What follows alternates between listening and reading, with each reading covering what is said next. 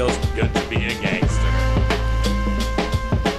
Just let that play for a little bit here as we enter the Nasser Alexander Kucheki studios, named for a man who was indeed a gangster. Here with The Right Haash, episode number eight.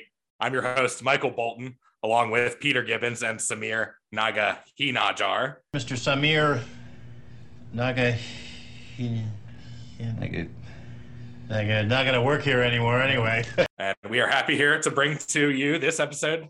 Every two weeks, we've been pretty consistent with it ever since we got back into our groove and lots of soccer to talk about, hopping across the pond. I, of course, lied about our identities. Just sticking with the theme of the intro. Luke Nadkarni, Alex Thompson, Rob Jordan here with you. And just it's been it's been an office space type vibe at least the last last few days for for for us here in the studios, just with with uh March Madness and a lot of the a lot of the fun stuff going on. And it's it's it's kind of every year when alex and i have the march madness summit it, it kind of resurfaces and it it kind of rubs off on our programming for a little, little bit. So that's why you heard that entrance entrance song today and that's why you heard that intro. So well welcome guys. Hope it's not a case of the mondays today here as we record. It's it's our version of SEC on CBS for you football fans out there. Um, that's it's what it's what gets us hyped, especially like you said, especially around March Madness. Um, also also been some madness uh, uh across the pond as as we will dive into uh in this show, but it is uh not to be outshined by March tournaments here in uh, the states. Yeah, I just want to top of the show here. Just want to thank everybody who joined our March Madness right hash bracket smash. We got some really good participation, and a lot of brackets are smashed right right now. But many of you still have your champion and much of your final four. So uh, look for uh, look for updates. Keep checking the uh, page on on our Twitter, um, and also tune into the right hash. Uh, check out some of the latest episodes. Uh, we just had one last week with Connor Lilly, and a lot has happened in, in NFL free agency since we last talked about it. So you can go make fun of our our, our freezing cold takes there. Um, but Rob Jordan back from out of the gutter where where we usually yank him out every once every couple weeks. Um, and of course, uh, Arsenal still being on top doesn't doesn't really hurt things, I guess. Yeah, I wouldn't quite describe it as a gutter. I'd say I'm more floating on cloud nine and you had to get me to come down. But uh as of right now, uh, you know, I don't think there's any coming down for Arsenal here soon. Uh, but uh, you know, we we'll get more into the fixtures here uh that are upcoming. And um, like you guys mentioned since our last podcast, uh, a lot of wild things have happened, not just in the premiership, but uh in the FA Cup race uh, as well as uh, Champions League and Europa League, which uh, looking forward to discussing all of the above. And we also had El Clasico yesterday, uh, Barcelona defeating Madrid, who defeated Liverpool in the uh, UCL quarterfinals. So I can't make too much fun of them, but I will make fun of them at some point. And uh, we'll also have a discussion topic today of uh, what what other European leagues do we think are the best? Because we trashed the uh, the French league last show, or kind of Rob did uh, the the Farmers League, if you will. Um, but uh, we're gonna we're gonna expand that conversation a little bit today. Um, but I just just opening up here, I, I I was very very happy with the last game, the, the last show with Liverpool's performance on the day of the recording, and it was a seven nothing win over Man City at Anfield. And then lo and behold, a few days later, they go to Bournemouth, who is currently 19th on the table, and lose one to nil, continuing this just absolutely bipolar performance. And of course, goes without saying that they took that negative performance into the UCL second leg, in which they had little chance uh, against Real Madrid in Madrid. So that was a, that was a six-two aggregate. Liverpool eliminated from the UCL. But right now, I just need to get back there, and the Reds are currently at sixth with 42 points following that loss to Bournemouth, and we're entering the two-week international break now. So it's it's going to be a long two weeks uh, for Mo Salah and Jurgen Klopp and company. At, least I think so. Yeah, I, I would say biggest thing for for Liverpool uh, is staying in Champions League qualification. Not not even just because of qualifying for Champions League, but with the the the, the cutthroat nature of transfer windows in the summer and all the money flying around. Uh, it really hurts your standing with some of the big available uh, transfers if you're not playing in the Champions League. So not only is it important to be playing there next year to hope to win one, but uh, it's also really important to be there to attract the talent, such as Jude Bellingham, who uh, the, I just saw this today. It looks like Liverpool may be somewhat out of the running, uh, it, it in no small part because of their uh, questionable UCL standing for next year. It sounds like it's a City Real Madrid race uh, coming up this summer, but um, it, it's not something I had really thought of until I saw Jude Bellingham. Uh, at least the news. It's not like he came out on TV and announced this is what I'm looking for, but uh, everyone involved kind of hinted that that was at least part of the reason maybe Liverpool are no longer at the front of the line if you uh, listen to our other show, the Right Hash, our, our American football show, that's what's what it's known as a recruiting tool. It's like going to a bowl game or going to the NCAA tournament. And you can tell recruits, hey, we, we get this competition. So uh, a uh, little little translation between the uh, the codes there. Um, but I, I don't know. I, I, just it's really weird to me. We talked about this last show um, that Liverpool really had a light amount of EPL games in the uh, in the month of March. Had one with Fulham that was postponed. Not sure if it's been rescheduled, but uh, going into this break, which which everybody gets now, Liverpool is a little bit has hasn't been playing quite as much. Um, I, I, then the first game, Alex, of course, is going to be against Man City on April Fool's Day of all days. first of April, as they say, first April, I think is how they say it over there across the pond. But yes, April Fool's Day. Um, hoping we don't get fooled. Yeah, I mean, uh, for for your Reds, Luke. I mean that uh, dropping that one 0 uh, defeat to Bournemouth, uh, that was a real that was a real momentum changer because uh, you know you guys now have Newcastle that are back on the bounce. They had two wins in a row, uh, and Newcastle are ahead by five points. Uh, same amount of matches played, and uh, a couple more uh, goal differential points there. And uh, Brighton has one game in hand on you guys and has the same amount of points. So um, that was really a match that you guys didn't want to drop. And, you know, it's certainly not over. Um, you know, obviously, you mentioned the Fulham match got postponed. So, you know, there's about 11 matches left for Liverpool in the EPL. Um, so they can certainly uh, make a concerted effort and a push uh, to the uh, get into the UCL qualification spots. Um, so it's still open for them, but you know they're only making it tougher on themselves. But uh, if anything, the silver lining of that is, um, you know, uh, I think a motivated Liverpool with their backs to the wall is a very dangerous team to play uh, for any club in the Premiership. So um, you know, ho- hopefully Klopp inspires um, you know some changes there at Liverpool, and uh, they can finish it out. We'll we'll see. And there are a lot of games to be played still. Liverpool two uh, two spots out, uh, five points out. Uh, they they still have Tottenham on on the schedule. You know who, who's ahead of them. Um, they play seven games in April, so it's not like they're not going to have chances. and of course, they play Chelsea in the second game right after that Man City game, which should be an easy win, uh, I hope. But then it's Liverpool and Arsenal on Sunday, April 9th, which will be a. You know, I wish that game was 11 days later. That would be perfect.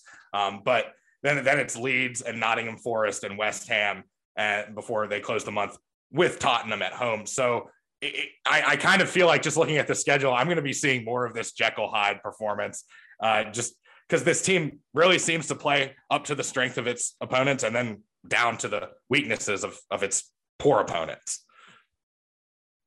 it's, I think we've discussed it on the show. To, to me, it's just the midfield of Liverpool. It's not consistent. It's, it's, it has its good matches, it has its bad matches, but the problem is it doesn't contribute to goal scoring. It relies way too much on uh, the skill at the wing to do a lot of the the assisting and just uh, being involved in goals. Um, and that's not how Liverpool won the Premier League. Um, that's not how you know Mo Salah got set up for his humongous season a couple years ago. It wasn't all just him, um, and that's that's to me that's what Liverpool have to have to solve in in you know summer uh, at the but at this point, you just kind of have the hope your talent takes over. And you know, T- Tottenham have played two more matches than Liverpool, so um, a potential six point swing there.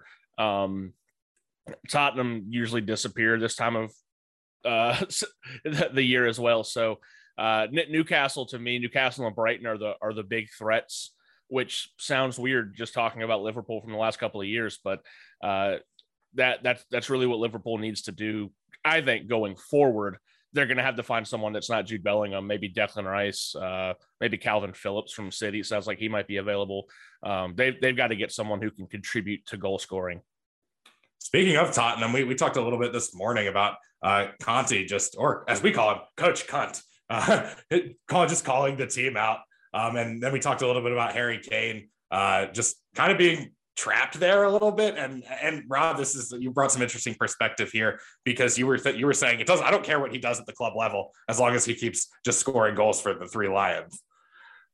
Yeah, I mean, like we, I had alluded to it uh, when we were doing our World Cup episodes uh, back in December, which feels like forever ago. But you know, it, it is a real thing where there are certain players that you know they they do pretty well for their club or decent, but you know maybe don't achieve as much at the club level. But whenever they play for their country, it's like night and day, and they're like a completely different player. Obviously, they're uh, they have different players surrounding them, and you know sometimes certain teams, uh, you know, a good example is a Germany, right? Um, last World Cup wasn't a great example, but traditionally, um, you know, they have great team chemistry um, uh, Brazil is another example of that. But yeah, I mean, like I said off air, I think Harry Kane's one of those players where, you know, I do respect, you know, despite the fact that he plays for Tottenham, it took me a while. I'm not going to lie for Harry Kane to win me over because uh, he did play for Tottenham. But,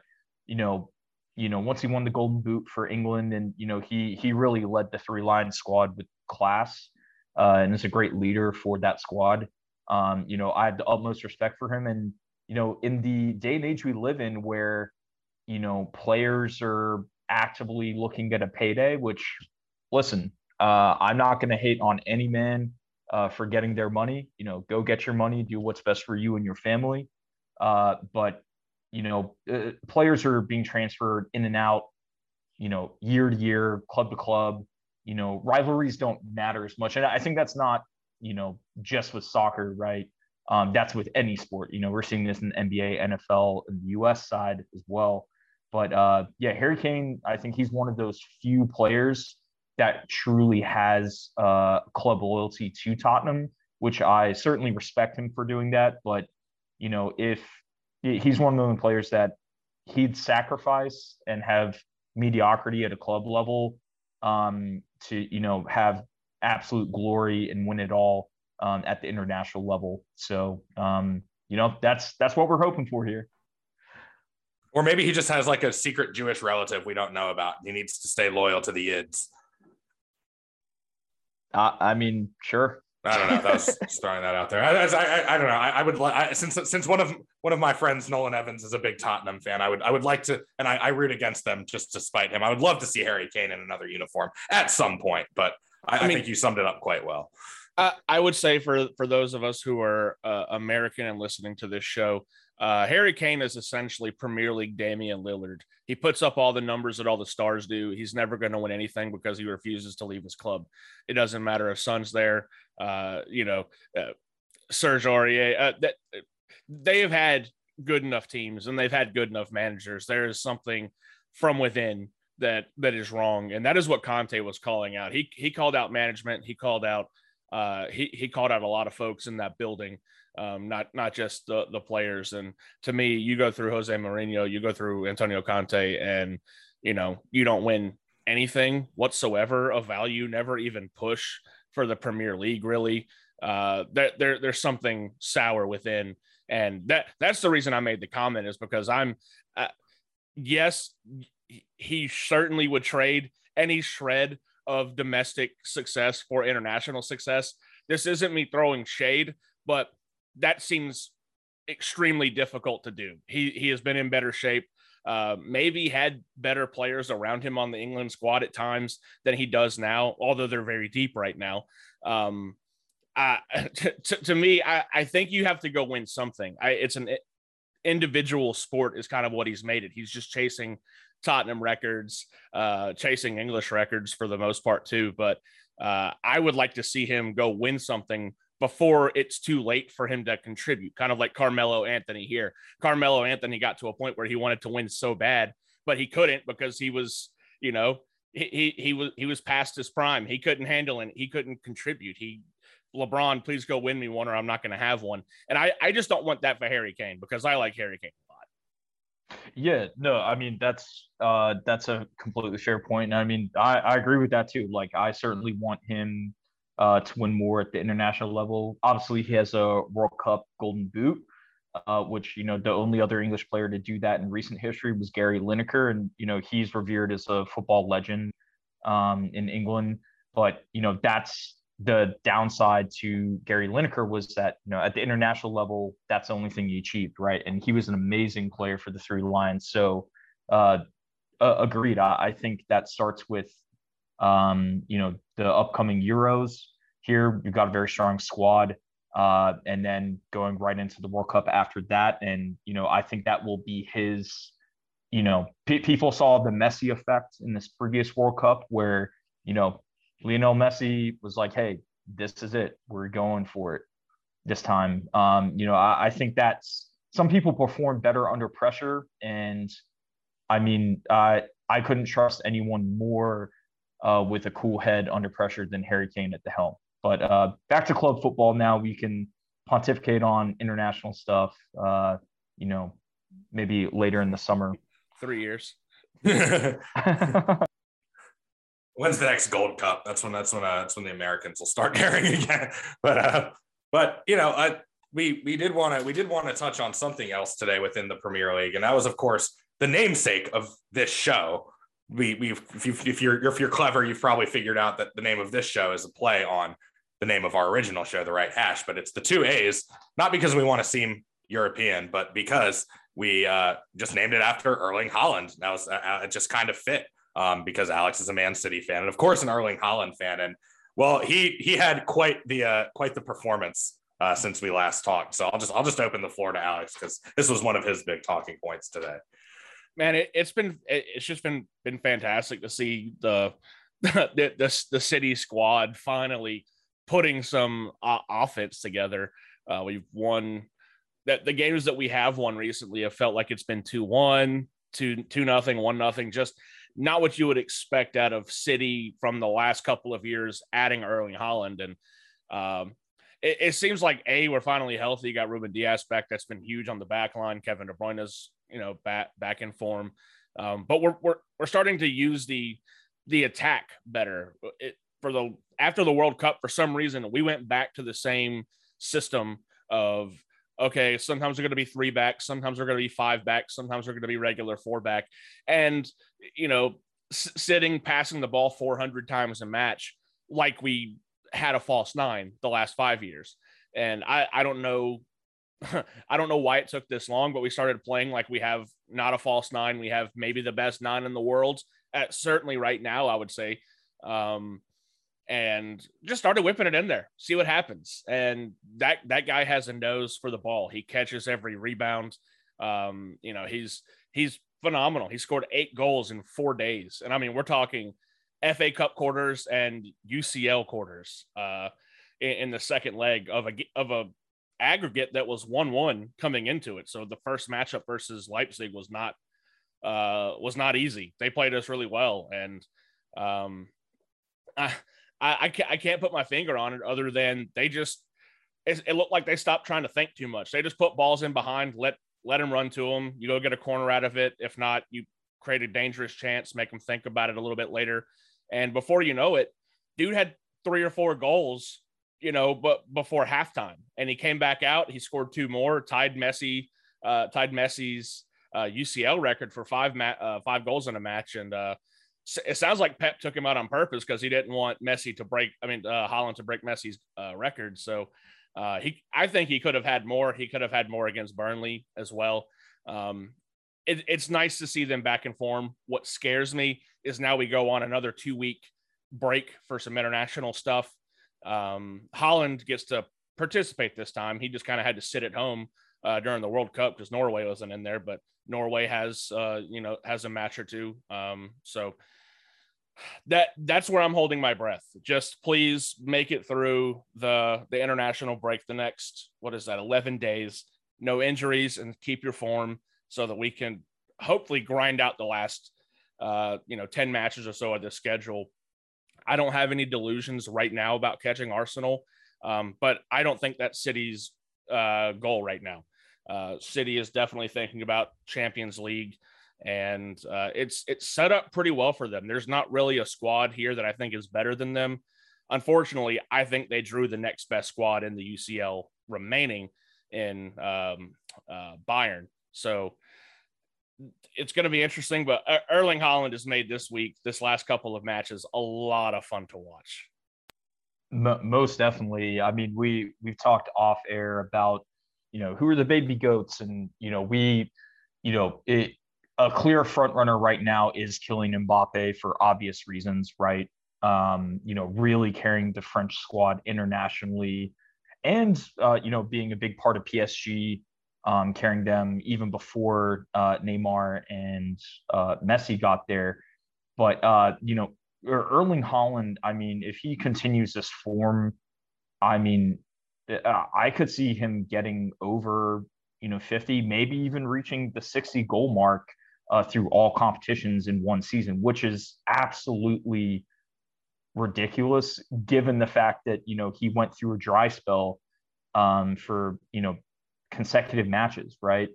And you know that that's credit to him. And you know I, would love to see what Erling Haaland can do. And for context as well, I mean, you know, people shouldn't overlook the Burnley six 0 victory by Man City.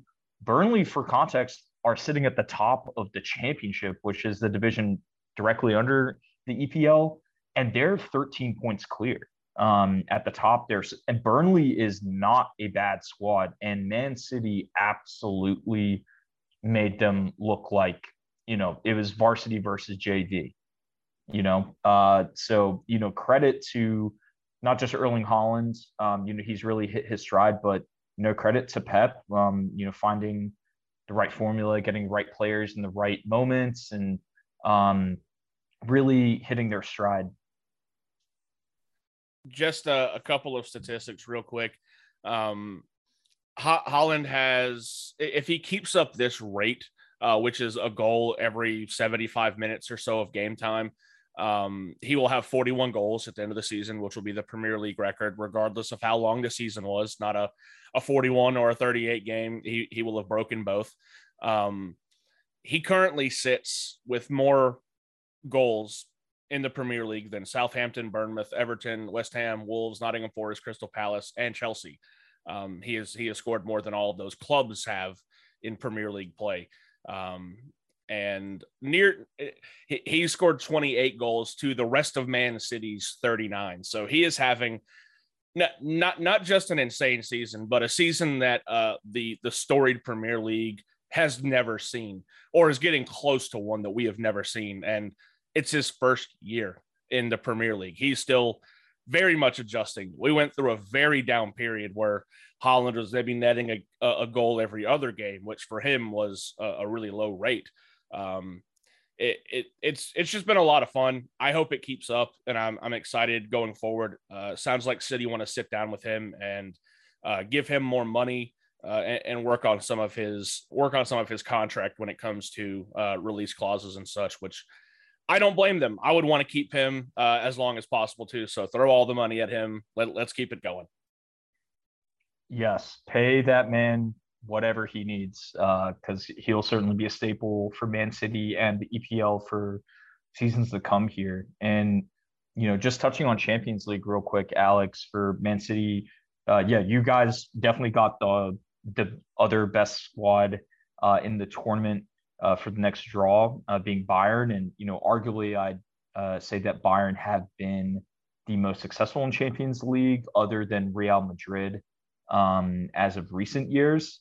But, uh, you know, if anyone owns the Bundesliga, it's Mr. Erling Haaland. So uh, you've got the perfect weapon uh, to take him out. And um, I wouldn't be surprised if the Bayern players get some PTSD from his time at Dortmund and uh, you know he nets a few more against them. Here, here's the thing that scares me about the matchup. One, they blanked PSG in both of their matchups in, in the UCL, both legs. They blanked them. PSG did not score a goal, uh, and Bayern had a red card in uh, leg one, still didn't score. Um, second is uh, there there's a there's a couple of very talented former City players on this Bayern squad. Uh, Leroy Sané and Joao Cancelo, if he gets to play. Um, I think both of those players, not that they'll have a vendetta against City, but if they do get the the play time, they do get the start. Certainly, will have a little bit extra to play for, just because that's where they came from. Joao Cancelo obviously leaving because he didn't think he was getting enough play time. Funny to watch that turn out at Bayern, and he's still getting benched. Uh, maybe it's you, pal. But it, it, if he if he gets the start, he's the kind of guy that I could see just tearing a hole through our midfield, doing something insane. He's done it at City.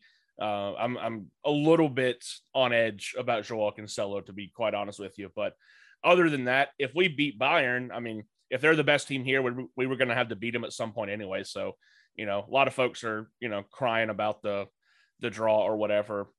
If you're the best team, you don't have anything to cry about. Go be the best team. You know, otherwise you're not. It it doesn't matter. Either you are or you're not the best team. Doesn't matter who you play against.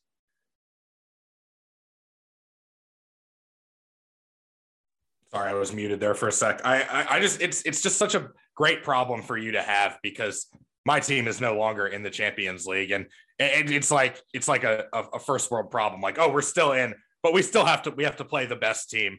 Um, so I, I don't know. I, I, I what I, I guess what I'm trying to say is I, I wish my team was still getting matched up with with the toughest team in the field, but I'm just I'm just being a bitch. I mean, sure, sure. You, you definitely hope. I mean, it's like it's like March Madness seeding. You know, you at the end of the day, you you, you hope to be able to beat any of the one seeds, but you really do kind of hope someone beats them for you, um, so that you don't have to do it and you can go beat up on the small team. Um, but like Florida Atlantic did last night. yeah, exactly. Like, like Tennessee's getting the benefit of we don't have to play Purdue, we get to play FAU instead. Um, it, I, I understand it here, but you you can't hide in the Champions League. That there is there's no easy path. No matter what you do, there is no easy path. Might as well go ahead and take the big dogs out yourself. It, if anything, it'll make the other teams a little bit more intimidated of you, possibly, and maybe make the the, the resulting games a little bit easier. And alluding to earlier in the show, it'll want to make the best players come play for your team uh, that that that goes without saying, I guess. Um, just be, just being able to play in it, yeah, it's that's what all the all the youngsters want these days. They just want to go play for a UCL. Who who can blame them? Who can blame them? But UCL, uh, just kind of encompassing all you know all the all the be- the best teams from the best leagues. And la- last show we we we we hit the ending hard because Rob Rob had a lot to say about League One in, in France and PSG, and you know we just we just took took a little shot at PSG a couple minutes ago too. You've got to remember that these are just simple farmers. These are people of the land, the common clay of the New West. Uh, and plenty of that on on this show, of course, uh, because we we just don't like them. But but we also we also came up with the discussion topic of like what other European leagues or what European league do we think is you know the most the the best out of you know other than the Premier League because we mostly talk EPL on the show because all the teams we root for are in the EPL. But you know we, we do want to open this up a little bit and and there are a lot of a lot of fun leagues and great teams out there and we just kind of wanted to bounce it off the walls and uh, you know we'll just we'll just I don't know Rob I'll go to you first. Um, did you did you have any thoughts on on this particular topic? Yeah, I mean it. So the nature of the question is, you know, you got to understand like what is the other best league right now because you know different leagues go through different cycles, right?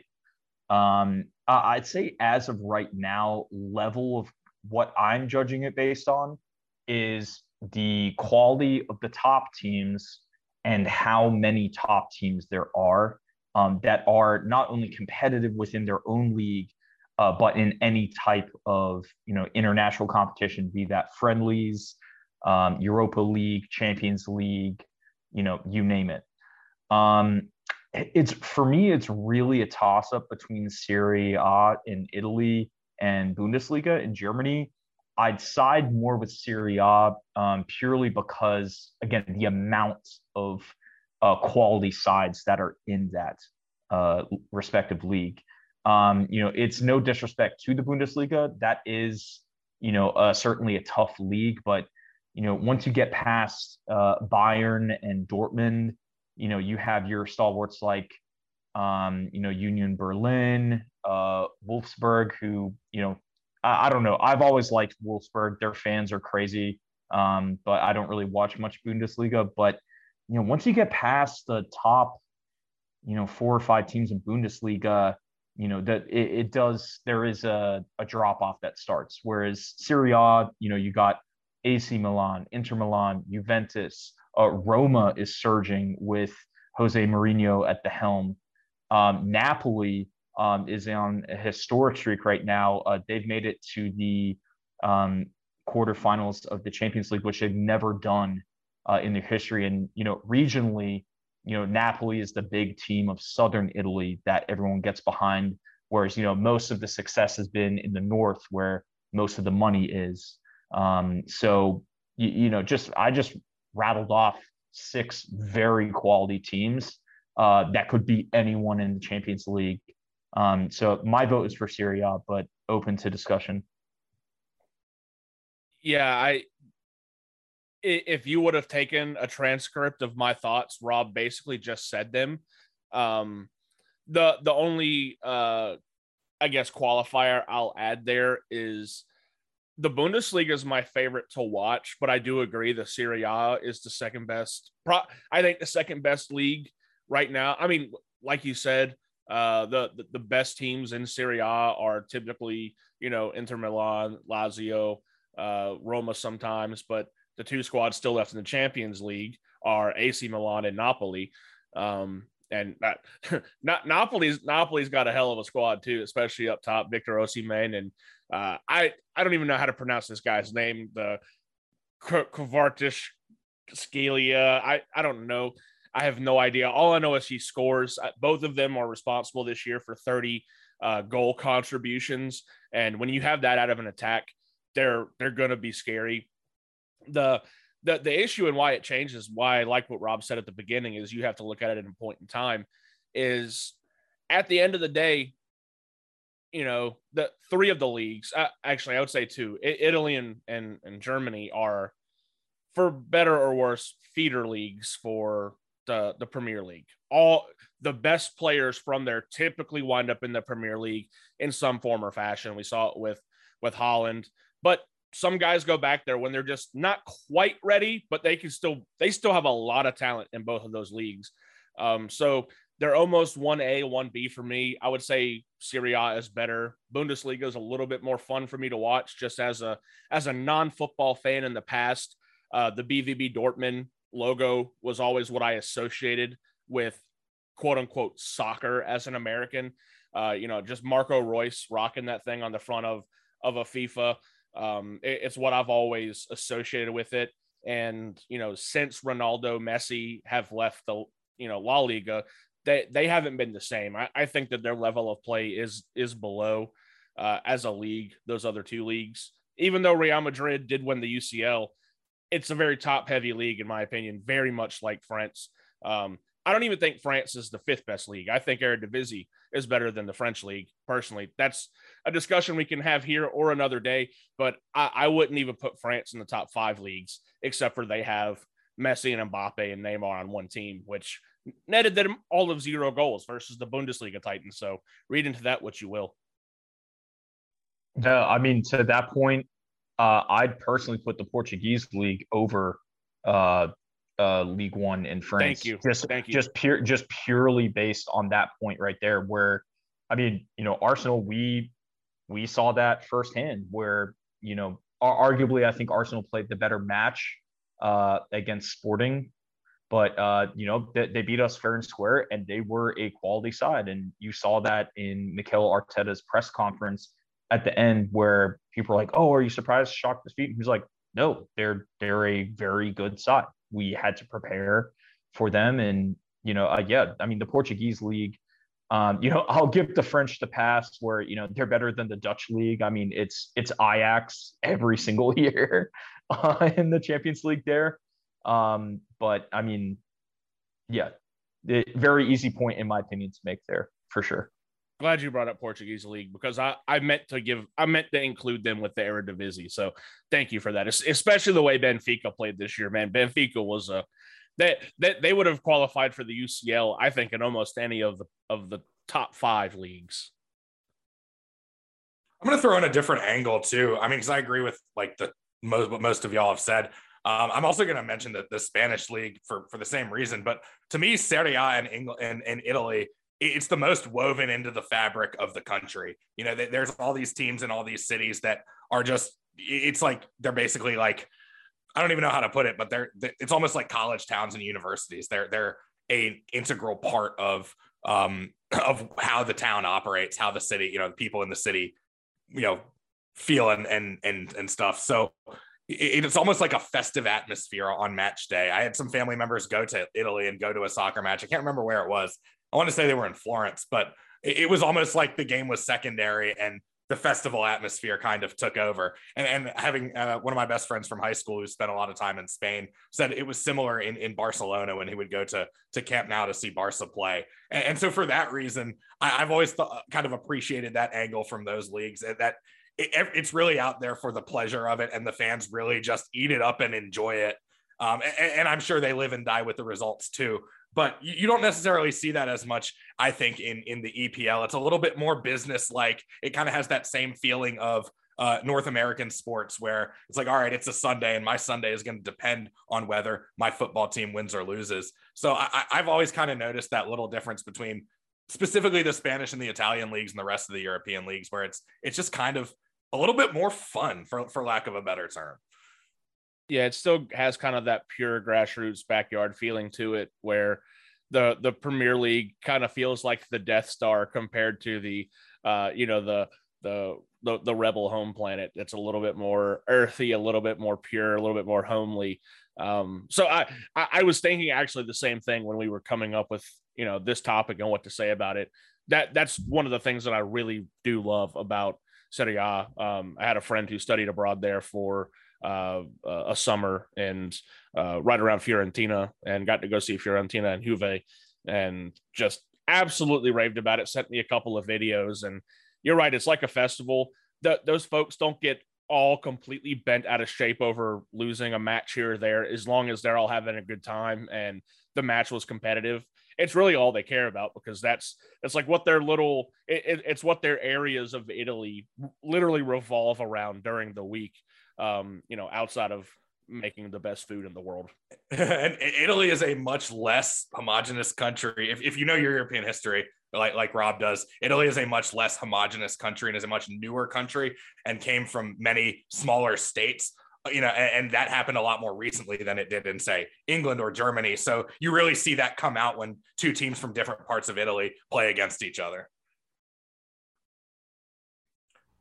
Yeah, definitely, definitely. So I mean, I, I think that in there.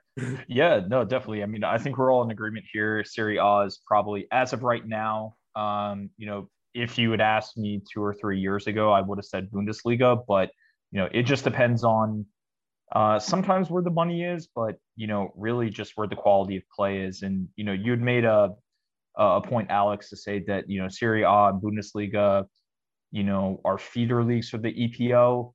Um, that's one way to look at it, but it's also, um, you know, we touched on it last episode where, you know, a lot of league administrators are, um, you know, complaining that the EPL has too much money to spend. The Bundesliga and Serie A are a great way for the EPL to make money, loaning out our players to them as well. So, um, kind of what you were saying, Luke, EPL is certainly more business-like. So it's more familiar to you know North American viewers that watch you know the NFL and the NBA. Um, but listen, at the end of at the end of the day, you know you got to spend money to make money, and you know we got pounds to spend in the UK, and the pound is still strong. So we, for a while, I think the EPL will still be on top. Yeah, I mean, as as those two leagues specifically, I think you have to love the relationship with the Premier League. Uh, they very obviously respect the level of play enough to be able to judge the the high end star players in those leagues highly enough and, and say you can do this at the Premier League. Uh, just, I mean, Haaland is one of the recent cases, but uh, everyone's doing the same thing with Jude Bellingham, also off of BVB Dortmund. Um, and uh, yeah, the Premier League might have too much money to spend, but guess where they spend it all? they spend it all in the Bundesliga and Serie A. They're not set. They're not spending it anywhere else. Uh, may, may, maybe Liga Portugal. It was Liga NOS. I don't know what it's called anymore, but uh, Liga Portugal. Um, get a lot of talent out of there too. But uh, they're certainly not complaining about how much money the Premier League spends when they're writing checks to their clubs, which uh, which is really nice. And like you said, it's it's where a lot of young players uh, for the Premier League get loaned out. Uh, a lot of really good experience goes to those two leagues. You don't see a lot of. Is is Matheus Guendouzi on loan uh, in the French league, or was he sold from Arsenal? Rob, uh, that I'm unclear on at the moment. Um, yeah, so I'm not sure. I can I can look it up here. Anyway, he he's one of the only guys that I can think of from the Premier League that went to the French League, which is why I, I, bring it up. I just haven't I haven't heard of too many that the Premier League openly says, "Yeah, go play in the French League. That's where you'll figure out how to play." Because that's that's not what happens. Either you get steamrolled by PSG or you're you're playing against f- farmer teams, um, which the the farmer teams and the other leagues are just better. Uh, so I, I, I love kind of the, you know, it, it's a, it's almost like big brother, little brother businesses. Uh, you throw your little brother a bone, he gives you all your good all your good stuff to keep you at the top. It, it's it's a great ecosystem. Well, with that in mind, and we, you know, the EPL being the best league and Arsenal currently being the best team, I guess that makes Arsenal the best club in the world, then, doesn't it? Currently, maybe.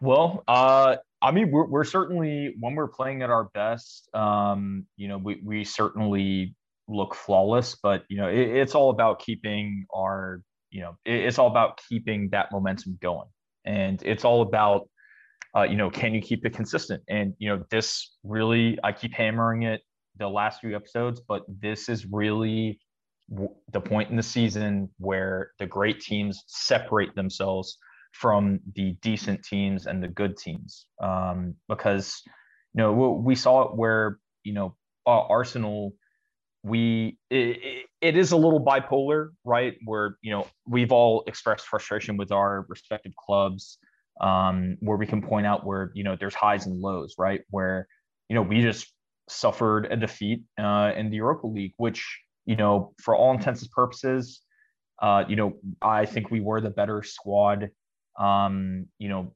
overall during the match. You know, um, Sporting certainly had their surges and were playing better than us at certain points, but uh, we did certainly get unlucky with, you know, less than 20 minutes into the match.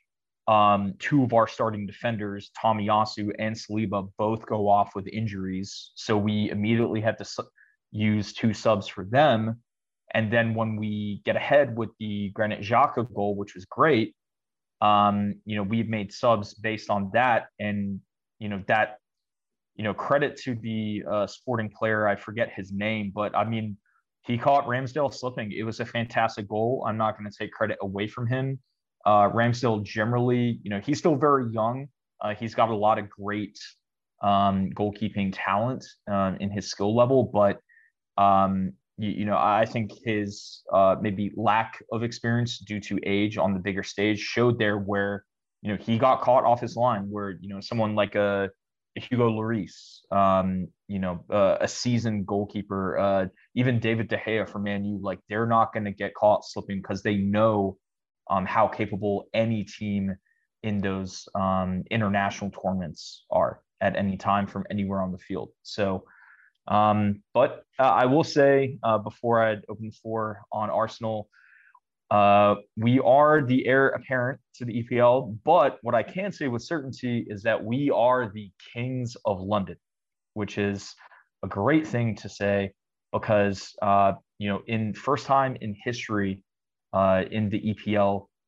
Uh, we have not only been undefeated in every single away match in any London team, but we haven't conceded a single goal in away matches. And uh, as far as the home matches too, um, we haven't lost to any London team. The closest we got to was um, drawing with Brentford one-one. Um, so it, it's great. Um, it's a great little appetizer to call Arsenal the Kings of London. It's like the the big five in Philadelphia college hoops. You got uh, St. Joe's, Drexel, LaSalle, uh, Temple beating up on each other, and then Villanova just beats up on all of them. It's kind of kind of the same thing. yeah, but it's like even like obviously the historical rivalries, right? With like you know Fulham, Chelsea, Tottenham, right? Yeah. Uh, you know, the, even the smaller clubs in London, like Crystal Palace, um, you know, we've defeated all of them as well. So we are unequivocally the kings of London as of right now. So that's a, a great thing to. We certainly have some matches uh, left here, and I'd love for us to at least finish the season being undefeated in play against any single London team. London is unique too in in European soccer because you really don't have any other city that has that many teams. I mean, you've got some cities with two teams, but you don't have any cities with that many teams. And it's it, you going back to what we were talking about a few minutes ago, it's one of those things that sets the EPL apart, right? Because you've got those inter London rivalries, and then you've got an inter Liverpool rivalry or an intra Liverpool rivalry and an intra Manchester rivalry or derbies, as I'm supposed to be calling them. Um, but y- you don't really get as much of that in in other leagues and you also you also get the rest of the teams from the rest of England that hate the teams from London because they're from London. Yep, yep. The the regional ties are certainly big as well. Um, you know, the north versus the south. Uh, that's usually the biggest one. But uh, yeah, no, I mean everything's interwoven. But uh, you know, it's great to be on the winning side for once. Um, can't can't say I've been able to say that for Arsenal for a long time, but uh, it's certainly certainly enjoying the ride while we're at it, and uh, you know we're, we're, certainly looking forward to the rest of the Premiership. Um, our fixtures here, uh, just looking at our schedule, I mean, you know, I, am not going to lie, uh, you know, there there are there's specifically a four game stretch where we will be playing away at Man City, then we will be playing home against Chelsea, which Chelsea uh, I know Luke, you hinted at it earlier where you're like, oh, Liverpool, we should get a win against Chelsea. They're on the bounce now. Now that, that they're kind of having a delayed effect that Liverpool had with all their transfers. Uh, you know, they've just won their last two games in the EPL, as well as defeating Dortmund um, in the Champions League, which is massive. So, um, you know, even playing at home against Chelsea, that's going to be a tough match. Uh, and then we have to play away at Newcastle following that. And then we host Brighton um, at home at the Emirates. And, you know, Brighton, uh, we're one on one with them on the season, and they're a very dangerous squad. So those are, you know, th- those are four matches in a row, uh, the end of April through mid May, that um, I think that stretch specifically is what will decide. That will be the tipping point for Arsenal to make or break. breaking news how the matches go at the end of the season will determine how the season goes. Thank you, Rob. No, I'm just kidding. Uh, but it's it's it's it certainly is a valid point, though. Not not to say that anyone has had a soft or a, or a difficult schedule in the Premier League because you could lose any Premier League match. You, you could lose any Premier League match. We saw that with Arsenal escaping, you know, the the Bournemouth match uh, you know, just victory from the jaws of defeat at the very last second. Um, anyone can beat anybody.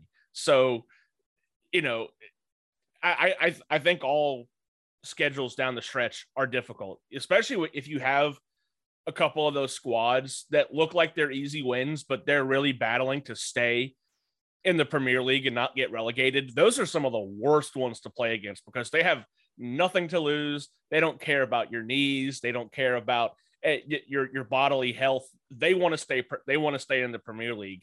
Um, Arsenal certainly has a, a couple of uh, a difficult squads down the stretch, but uh, for my money, if you spin the wheel, you play 28 matches and you land on 69 points, I think you should just be given the Premier League outright. Uh, just just from that, um, I, I don't really see how City catches Arsenal. Uh, even if we win the game in hand, they're still five behind, have to play Arsenal.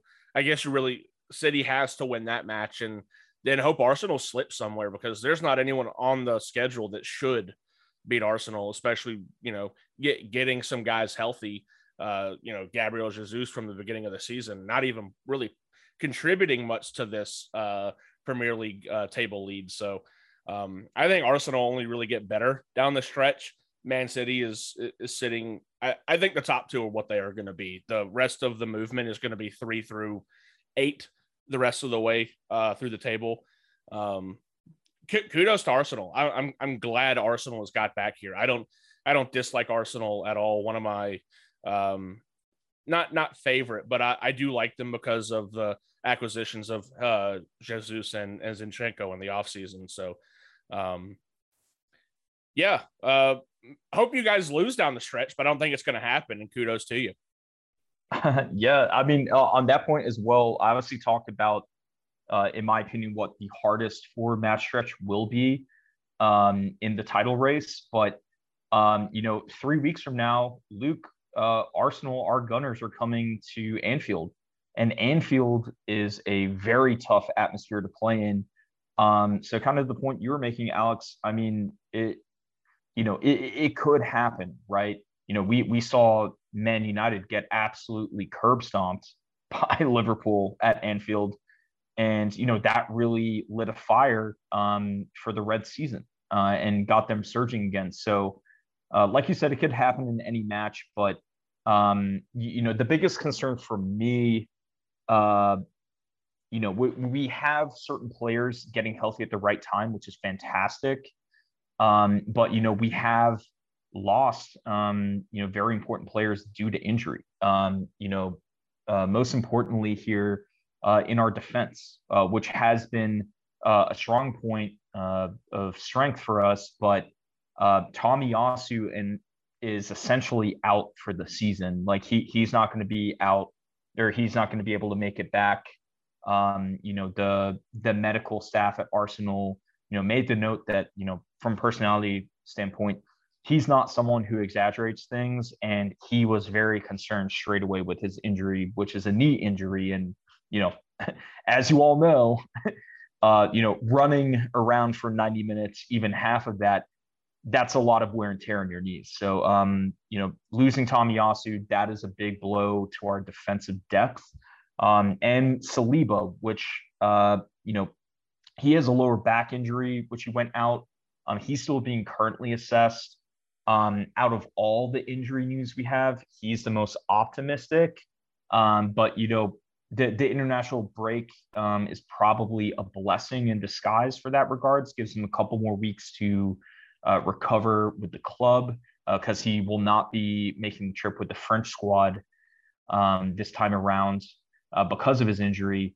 But um, you know, if, if Saliba's out as well, I mean that four match stretch that I mentioned, that's the there's only two matches after that, and then it's the end of the season. So um, that is very very important. Uh, the the only other notable injury I'll say is Eddie Nketiah uh, which you know he's out for the season as well. He had a very nasty injury, which you know I I hope he makes a full recovery when he does.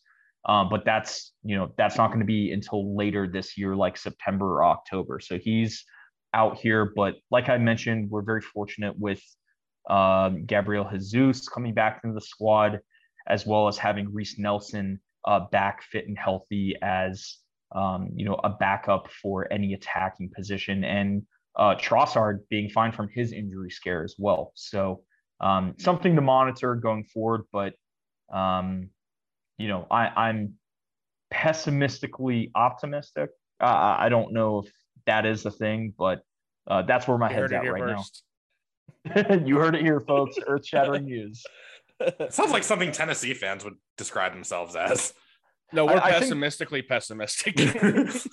oh, you said well, I was gonna say Tennessee fans, England fans, tomato, tomato. no, tomatoes are red. Tennessee is orange. Yeah, I, um, I don't orange naranja. I yeah, I don't you can't compare that. Um, no, now I'm thinking but, about fruits and veggies. Well, uh yeah, ho- hopefully you guys get get healthy. Uh, hate to hear that about Tomiyasu. That certainly hurts uh, City's chance at beating Arsenal this time around. Um, if he if he's out, he was cert- such a great help in the first match. really was kind of the difference maker for City. Unfortunately, yeah. Um, but you know, uh, a, a, different Arsenal squad and a different City squad are going to meet here in a matter of about a month. Um, I, and I, I, can't wait for that one. The, the the game City plays against Liverpool uh, on April first is just it's one of those games I already expect to lose. It's it's the classic City loss. Um, you know, look look really good and then come out and lose to a team that is good, but you shouldn't lose to. Um, and it, it's it's the classic game that Mo Salah is going to have like two goals, three assists. Uh, it, it, it's good. It's you heard it here first. Write it down. Hold me to it. I, I'm I'm just predicting that now, two weeks out, um, that Liverpool are going to beat City because that's just what City do. No comment. My my, no comment. my bold prediction here. Uh, you know, Man City wasn't the first match this season, but one of the um, the it was the first match after the international World Cup break, uh, losing to the Brentford Bees. Um, you know, they, they could get stung again in the very last match of the season. It could be a brace for Brentford, and you know, if that's that's what happens, and you get swarmed by goals, up the bees. Good good news is no one even cares about the Premiership in on the blue side of Manchester. Like, just stay in the top four. Don't care. Not not even focused on that. Erling Haaland even said it as much He's like they, they've done that already. They didn't bring me here to win the Premier League. They brought me here to win the Champions League. And that's that's what we're trying to do. That's that's what that's what City needs to do. I don't know what Pep would do if we do win it. Like I, I don't know what else he has to do if we win the Champions League. So I'm a little bit iffy on if we, you know, knock on wood, are uh, uh are going to win the Champions League. I hope Pep stays around for a little bit. Not something I was saying at the beginning of the season, by the way. Yeah, and, and I mean, so you know, we made this point on earlier seasons as well, where you know you guys are juggling obviously EPL title race, Champions League title race, which I mean, if anything, you know, Man City versus Bayern is kind of you know that's a final worthy matchup that you have to get through um, to be in the clear path for Champions League. Um, but you know, you're also juggling the FA Cup as well. Um, so you know, it, it's that what we were alluding to earlier um, in some of our podcasts, where you know Arsenal, we certainly have our injury scares right now, which has hurt our depth in certain areas, but we can just focus on the EPL, which is pretty nice. Whereas you guys, as of right now, don't have too much injury scares, and your biggest strength, other than the great talent you have, is the amazing depth you have. So, um, you know, I, and I think that is the type of depth you need uh, for you to go all the way to the final um, in all three competitions. Yeah, it uh, seems like the city has gotten past kind of their, you know, I guess month and a half of just you know the the the niggles that they've gone through, and when they're fully healthy and clicking on all cylinders, I mean, it it doesn't matter who's out there. Julian Alvarez is playing white right wing. Uh, Phil Foden. We got you know Grealish on the left sometimes. Sometimes that's Julian Alvarez. Um, we played Bernardo Silva on right wing. What what matters is it. City is playing a little bit different, uh, more more akin to how they were playing at the beginning of the season. Not as possession heavy. Uh, a lot more get it up the pitch, get Haaland in behind uh, countering type of, uh, of football that we've seen from Liverpool in the past couple of seasons. Um, but yeah, C- City certainly have the FA Cup to worry about. That's coming up here in uh, a, a, month and a couple of days. We play Sheffield United, who that, that that they're in a tricky situation because their two best players are on loan from City, uh, and that I don't think the FA Cup is going to let them play. Uh, they were supposed to be sitting down with City today to see if City would allow those guys to play. But I don't think it's Manchester City's uh, say whether or not those guys get to play. Um, I'm not sure what City would want in that situation either. Like you don't want your own guys hurting your own guys, but it'd probably be good for Tommy Doyle and um, you know the the the other loanee to get some work up against Man City. So uh, something to monitor there. I I don't really see that being uh, something they focus on. That's probably one that they start with roughly the starting squad and then are subbing out by you know halftime if things are going about the way they've been. Um, but it, it, that's just a cool little collision of worlds. Yeah, certainly. I mean, in the FA Cup as well, uh, it's it's shaping up to potentially be a Manchester Derby final with uh, you know Man United is uh, facing Brighton in the semifinal, so that's definitely a toss up. You know, we've seen how red hot Brighton are. Um, they're having the best season I think in their club's history, if I uh, remember correctly. Um, so you know that that's certainly a toss-up match there, but uh, it would be pretty cool to see a Manchester Derby in the FA Cup final. And uh, yeah, I mean, I, I think that, that it will be interesting how that plays into the growing pressure um, for Man City with the Champions League and the EPL title race. Rob, do you think Brighton are big Jay Z fans at all? Uh, I could see it. I mean, it's right there, Brighton and Hove. So they're that I think they got to be big Jay Z fans. You don't just put him in there. H to the Izzo, V to the Izzy. Well, I mean, I, I gotta say, uh, 50 Cent made a point on a podcast recently that Jay Z has never at one time been the number one rapper. So I don't know if you want to curse Brighton like that, man. Well, Brighton have also never been the number one in the Premier League, so that that that tracks. Well, uh, I, I, will say Brighton versus Man U. Uh, I, I, think in Manchester they're used to Seagull shitting on them, so uh, it you could see that in the FA Cup semifinal here coming up. I think Man U's got 99 problems. and I think the winner of that game will be laughing straight to the bank. speaking but, um, of speaking of laughing straight to the bank, you deserve an encore. Yes, yeah, and speaking speaking of laughing straight to the bank and 99 problems, the the FA Cup quarterfinal between Man United and Fulham. If you guys have not seen the highlights or watched it, it was an absolutely nuts game. That was Fulham. Other than you know they're fighting for a UCL squad um, or UCL spot, excuse me.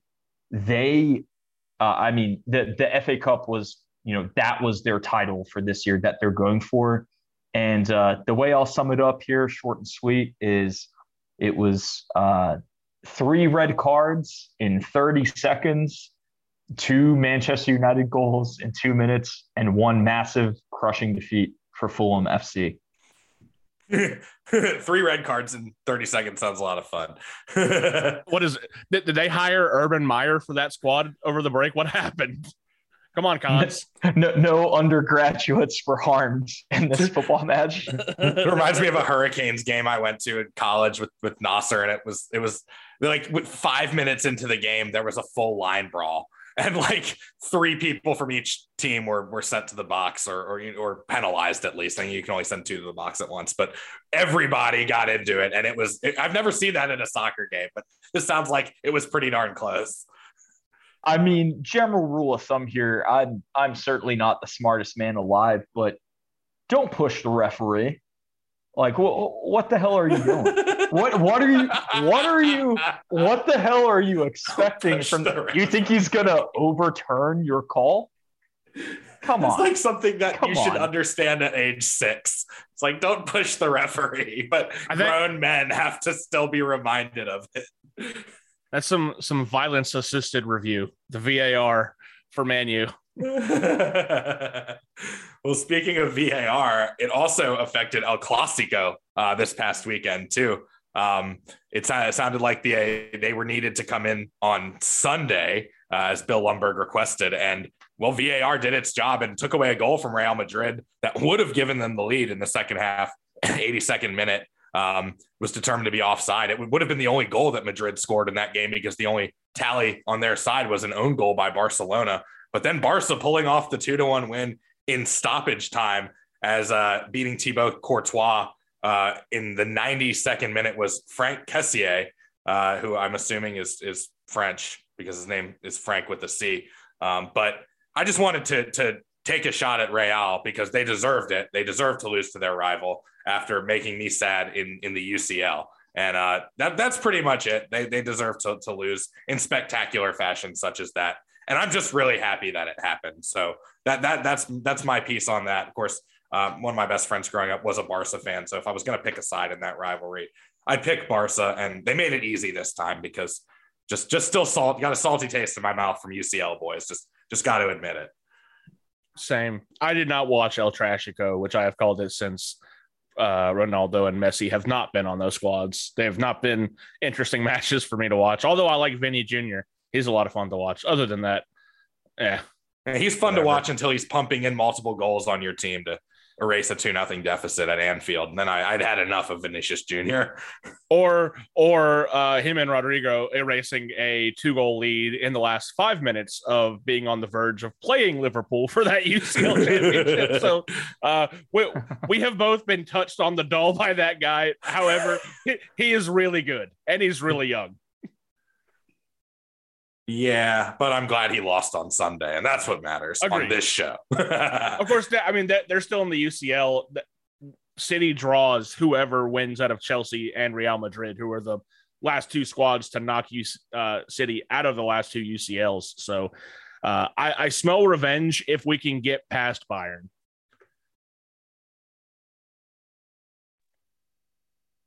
Yeah, uh, I mean, I, I, think that's a fair point. Um, just looking at the fixtures and, um, yeah, I mean, it, it's certainly going to be a very, very exciting next four weeks. Obviously, with the international break for two weeks here, uh, you know, things will slow down. But um, if if anything, we talked about the English press before.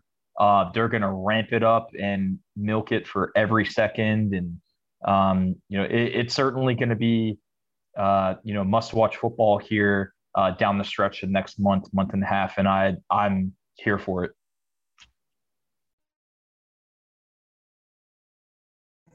I cannot before, get off mute. but, Go ahead, Alex. I was just going to say, but before before we're done with the call, um, I, one one thing I wanted to toss out there, just real quick, and more so, just to get Rob's uh, thoughts on it. We, we touched on it a little bit in our group chat, but um, what are your thoughts on Thierry Henry emerging as maybe the favorite to take the U.S. Um, managerial job? Um, obviously, he had a really big career here um, in the in the MLS after his Premier League days. But um, what what are your what are your thoughts on that? Uh, I, I know how I feel about it, but you being an Arsenal fan, I think would know Thierry Henry maybe better than I will. Sure. I mean, I, I certainly don't think it would be a bad move for the U.S. men's national team. I mean, Thierry knows uh, what it's like to win at the highest level um, for his country, uh, which, you know, when we're switching over to international football, that is its own game compared to domestic club football, right? So, you know, having someone at the helm that knows what it takes and has seen the highs of the highs, but has also seen the lowest of the lows, right? Where you know, he was on that France squad that essentially got laughed out of South Africa. Um, and, you know, a lot of, you know, so he's seen uh, great coaching and great managerial um, skill, uh, as well as great players and great chemistry win tournaments. But he's also seen the dark side of all those things um, and how it can implode uh, very talented squads, which you know, I think the U.S. does have a talented squad. They have a lot of young talent that is growing and playing together, uh, which is fantastic. Where you know, I, I, think he'd be a good choice. Um, you know, this is just my personal opinion. Take it or leave it. I genuinely think that the U.S. needs a U.S. an American coach, and the reason why is because, um, you, you know, they're that much more passionate uh, which sometimes can it can bite you in the heel but when you have a coach that is you know they are emotionally invested in that team doing well um, you know I, I, think it just adds a little bit of um, extra edge uh, to that squad. You know perfect example with england gareth southgate has by far been the most successful england manager of modern times the last three or four decades no questions asked um, and you know we we had you know Fabio Capello, we had uh, Roy Hodgson, who was an English coach, but we had a lot of other foreign coaches that were these big ticket coaches, but you know they're just looking for their next paycheck, and they wasted England's you know golden generation talent. Where you know I think the perfect candidate, other than uh, Thierry Thierry Henry, excuse me, is Jesse Marsch. Uh, I think Jesse Marsch is a great coach. It's unfortunate what happened to him at Leeds, uh, him getting out. You know, it is a ruthless league. Um, fans are fickle, and you know he wasn't winning enough games with them. But uh, you know the the team and the culture that he was building there, as well as bringing in I, which I thought was genius, bringing in essentially the U.S. men's uh, midfield and one of their attackers with Aaronson there to all play together at a club level. That's only going to help them at the international level. So my personal vote, I would say Jesse Marsch over Thierry Henry, but you know, if Thierry is the man, uh, uh, I think you can't go wrong with that. Yeah, it, it's interesting. Um, the only reason I am not hell bent on a United States manager is because the United States is not known for its its its soccer management. Uh, cer- certainly, some of the you know the the big five leagues I would say produce actual good international managers. Um, and just for just for uh, you know f- full picture here, Thierry Henry seems like he's kind of in uh, a two headed race with Patrick Vieira for the United States job. Alexi Lalas has endorsed Patrick Vieira for the job. Uh, Patrick Vieira obviously having a little bit more um, coaching experience. Um, however, I I think either one of them would be really good, and it might even uh, you know get, give give a little bit of uh, incentive for some of the kids locally here in the United States to want to wind up on the men's team to pursue uh, to pursue soccer and uh, you know go learn from a legend that I'm sure maybe maybe they watched when they were younger. I know I did. I know we did, but um, I, don't know if they would really know who Thierry Henry is from from his playing days in DC. Um, but it's it's certainly interesting, and I'm I'm at least happy that the United States seems to have uh, have their sights set a little bit higher than they have the last couple of hirings. Um, and I, I, think the United States finally, as you alluded to, has some Premier League talent on the the roster, you know, top to bottom. Um, and it, it should be a, an easier job from a talent perspective for a, a new manager to take over and hopefully succeed um, a little bit more with. If anything, can we just score a goal, you know, in in, in the uh, you know a couple of goals in the World Cup this this uh, uh, go around? I think it's important that somebody from the outside comes in because the U- U.S. soccer is just an absolute mess.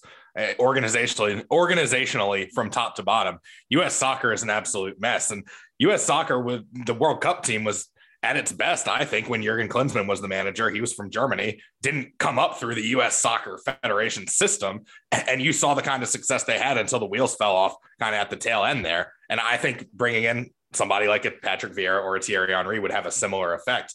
And it would, it would definitely rejuvenate a little bit of my optimism as a, a American soccer fan because I just don't have a lot of faith in what U.S. soccer has here internally. And, you know, MLS kind of speaks for itself. It's a minor, minor league. You know, uh, my opinion on it, honestly, is kind of I think the ideal thing would be a combination of what we just talked about, where, um, you, you know, because Thierry Henry doesn't really have much, you know, head coaching experience, right? But you know, most recently on the international level, he was an assistant manager for the Belgian squad, which you know that was his own issues where i think he certainly helped them a lot over the years with their golden generation. They're very unlucky with certain injuries to their squad and players aging out. Um, but i could certainly see you know let's and just to clarify here the reason i keep hammering jesse marsch i wouldn't endorse any other us coach other than jesse Marsch based on seeing what he has done in the Premiership. Sure, he's green, um, but you, you know you, you want someone to that can understand you know the American Soccer Federation, how things are done, but also understands how European clubs play and how they're structured and how they're ran efficiently. Um, you know, I, I, could see Jesse Marsch coming in as a the the main manager and then having Thierry Henry as one of your assistant managers. I think that's the best case scenario where you you still get that star-studded power. And listen, the U.S. has the money for it. Like you know, um, so like I'm not sure what the if there are any caps on managers' uh, salaries per se, but you know, I'd love to see, you know, Jesse Marsch, who is currently looking for a job, come in as the main manager and, you know, have a Thierry Henry be an assistant manager, whereas Patrick Vieira, you know, he's going to want that head manager role where he, he'd be good there for sure. But, you know, Thierry Henry, as you pointed out, Alex, he has that DC United connection as well. So he can also help translate, you know, the European style as well as the American style. And like on he, you know, he has uh, a foot in both areas, and so does Jesse Marsch. So in my opinion, take it or leave it. I think that's what the US should do, but we will see. We've seen crazier things. If we're if we were going to go American, I'd rather see a two headed combo of Lando and uh, Clintino take over. Uh, I think it, you know, what what can go worse? You know, let let those two guys take it. I mean, e- even Tim Howard, uh, I, I think I would be a proponent of just with the desk work that he's done. I think he's very intelligent. Uh, you know, of course, it all comes down to how well can you actually coach and you know manage a squad day to day. Uh, that's that's a big part of it. But those three guys that I just named um, were the the heyday for United States soccer in our lifetime, and I, I think would give uh, you know also kind of that that little bit of a boost to may, maybe a somewhat disappointing World Cup, although s- still still happy mostly with how it went. Just kind of lackluster on the offensive end towards the end of it.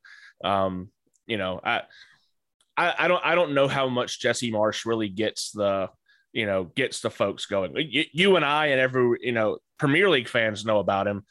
If if I didn't know anything about the Premier League, I don't know if I would have ever heard the name Jesse Marsch personally. Sure, uh, that's a fair point. I hadn't considered Lando um, and Clint, but uh, yeah, I mean, uh, I think similarly, I think there has to be some form of a combo where you have, you know, you, you have the main manager who will run the day to day, but then you have some form of, you know, grizzled veteran player that's played at the highest club levels and international levels and has done well be that for the US or for another country um, as kind of that assistant manager, but they, you know, they, they like that fire for the squad and, you know, the main manager can lean on them uh, as well in their experience. So I, I, think it has to be a combo in some form. Um, but as you mentioned, you know, great players don't always make great managers. So that's really, um, you know, the task at hand that we're the U.S. Uh, is looking for. I just would like to to see us back on the level we were in kind of the late 2000s, early 2010s, and even even beyond that. Because that you know, I, I, my U.S. soccer fandom goes back to you know 2002. Uh, that was the first World Cup I remember watching, and we were we were a bit of an unknown commodity there, and we surprised a lot of people. And then disappointed in 2006. Excuse me. And uh, Rob Rob Bradley coached in 2010. Klinsmann only coached the team for one one World Cup, but um, you know, it was, it was, a fun World Cup, and 2010 was also a fun World Cup in which we advanced. Um, so I just I just want to get back to that because even though we advanced this year, it seems like the the zeitgeist around the the team and the the the games they were playing was just a little bit a little bit less enthusiastic than 2010 and 2014. And I think a lot of that had to do with who the coach was.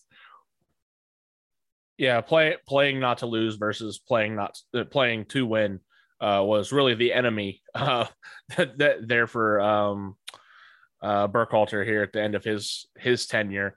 Um, I think if he would have just maybe been aggressive with his strategy, maybe he keeps it. Of course, you know the the ongoing saga with the Reynas, I, I think would have just had too much distraction, and I don't know how Gio, Gio Reyna plays into the U.S. Uh, future now either, with just a lot of the stink around him and his family uh, that that they've put on the the you know just kind of inside the American uh, team and the building. So um, I, there's certainly more to the issue than just a manager, but uh, the United States has a good young talent base now, and um, even if Vieira or Henry aren't the guys who were coaching in four, eight, 12 years when these guys are, are grizzled veterans, uh, whoever takes over next is going to be responsible with giving us kind of the the the lift into our prime i would say probably in eight years with with these guys as they're hitting their you know late 20s early 30s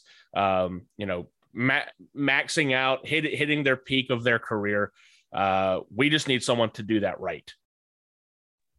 Yeah, uh, agreed. Because uh, to your point, right? You know, I'd alluded to Belgium earlier, where you know th- their golden generation was deemed as uh, you know wasted.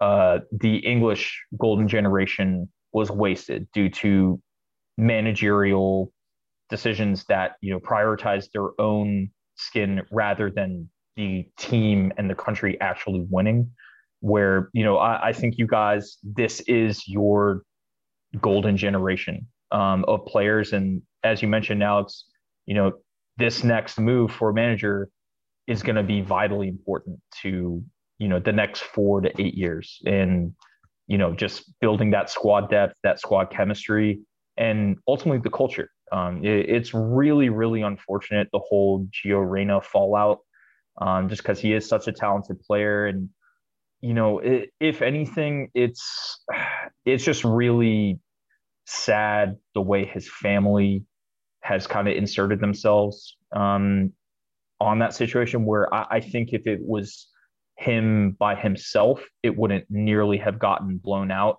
of proportion the way it has. But um, you know, it, it's just very frustrating. But you know, with the right manager, I think those things can be uh, repaired. But also, as you know, Gio Reyna is such a young, like he's still a kid, right? Like, isn't he like 18, 19? Uh, he's, he's I not know very he, old. He's not. Yeah, he's not very old. Okay. He's he's Okay. younger than 22 or 3. Okay, right. So like he's still very young. It, it's one of those things where like you see it across sports, right? Where you know he's still a young man, right? Where 20 years you know, old. right? His his parents kind of insert themselves where you know the older he gets, he will probably have a backdoor conversation with his family, like, "Hey guys, like I'm I'm a man. I can handle my stuff. Like I don't need you to be doing, you know, drawing drawing attention from me off the field, off the pitch. Let me do my own thing." Um, so you know, I, I do think that relationship can be uh, repaired with you know the right manager, but you know it, it will take a great managerial mind to do that, and um, you know just focusing on those players and getting those off-field distractions, um, you know, nipped in the bud. Got a few minutes left here on episode number eight of the Right Haash. And this is this is normally where we just kind of open the floor to to spicy takes. I, I had mine a little bit earlier before we got into the us national team coach discussion. Uh, i was just kind of shitting on real madrid for a minute but uh, that's not very spicy. I don't think it would even qualify um, just because it was a game they lost and uh, i was mad that, that they knocked my team out. But this is just this is that that that kind of part where it is Rob's spicy takes because he's the one who usually has them. But Alex, of course, open to you as well if uh, if you had any burning burning things to get out before we we uh, we ash this show. Dude, I, I don't know if I have spicy takes. Uh, Chelsea scored 39 goals this year. Man City scored 13 goals in the last two matches. That's one third of the entire output of Chelsea. I have nothing to be spicy about right now, if I'm being honest. So, um, all, all to you, Mister Eight Point Lead in the Premier League table. How spicy are you today? I mean, to be fair, the the really the spiciest news since our last podcast. I mean, it, it was that Fulham Man U match with the three red cards in 30 seconds, which we already went over. Um, I mean, that that was just nuts. But I mean, Chelsea, you spend a billion pounds and you still have Kai Havertz as your striker. What the hell are you doing, man? Like that's that's just nuts. It literally doesn't make sense. There, there are rumors that this could be remedied, which I think would be a very smart move, and I would be very afraid of Chelsea this next season. Um, there are rumors that they're trying to bring back uh, Lukaku, who that guy is a goal machine, and imagine Lukaku as the striker with the current Chelsea team, how star-studded it is around him. That's that's scary, and that's something I would not look forward to. But I mean, Chelsea, what the hell are you guys doing with Kai Havertz at striker? It, it's because João Félix gets a red card every 30 seconds he plays. Yes, it, it's either one red card or a red card or two crossbar hits. I, I like João Félix a lot though, uh, and I think that's probably you know I, I don't know what his loan situation is. I don't know if that's a loan to buy option or just you know get us through the season type of thing. But um, eh, didn't they try on Lukaku like two years ago and then send him right back to Serie A? Yeah. So Lukaku, to be honest, it it was just really unfortunate. Like he was put, he was a pawn. You know, th- these are these clubs are all businesses, right? And you know, it, the EPL, the fans are very fickle, right? And you know, this was coming off of, you know, keep in mind, this is coming off of Chelsea winning it all in the Champions League and winning all most of the trophies in football that they could win.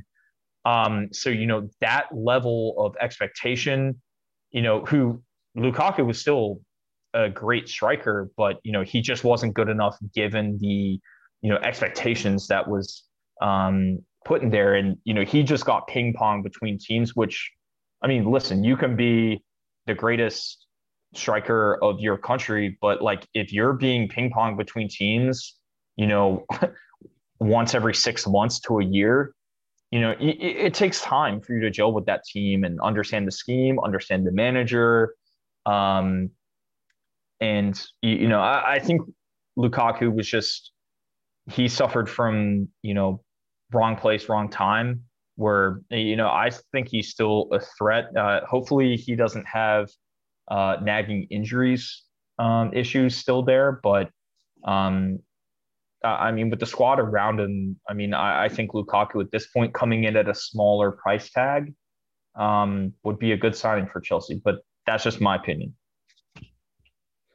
Just any sort of fresh blood might be a good sign for Chelsea. The way the way they've played this season. That's a spicy take. I don't know. spicy as all spicy as I'll get yeah. today. Yeah, I mean the the spiciest news I've had to say, um, really at this point is still positions 12 through 20 um, it's it, it's it's a gambler's dice throw here of who's going to get relegated love to see the scummers of southampton still on the bottom. Good riddance go back down you scummers. But uh, i mean crystal palace wolves leeds everton nottingham forest leicester city west ham bournemouth and southampton i mean you know they're, they're all within you know four or five points of each other. And it, it's going to be a mad desperate scramble. Um, so that's something to look out for. And um, you, you, know the race is not over until the very last week. So that's something that i will love to tune into some of those matches where those teams are just fighting for survival. Well we would say enjoy the matches but no epl for two weeks. Uh, it'll resume April 1st with the much anticipated Manchester City versus Liverpool match. Um, of course, enjoy the international competition. Enjoy watching the namesake of this show, Erling Haaland, play for his country. And of course, for those of you who have made it to the end of this show, I forgot to mention at the top, a very happy Iranian New Year to everybody. It is uh, the namesake of our show of our studios would have uh, would have had a very great day today. Speaking of spicy, go ahead and eat some Persian food uh, for for listening to this show and celebrate the new year in in true fashion. So thanks guys for joining me today. Um, I hope you guys enjoyed it. Um, any any parting thoughts before we we we hit the button? Now I got the world swinging from my nuts. Damn, it feels good to be a gangster. Tying it all together. Excellent, excellent. Great show today, guys. I always appreciate it. And stay tuned for an episode of The Right Haash. And then in another week or so, another episode of The Right Haash as we pontificate, as we always do, once again from the Nasser Alexander Kuchecki Studios.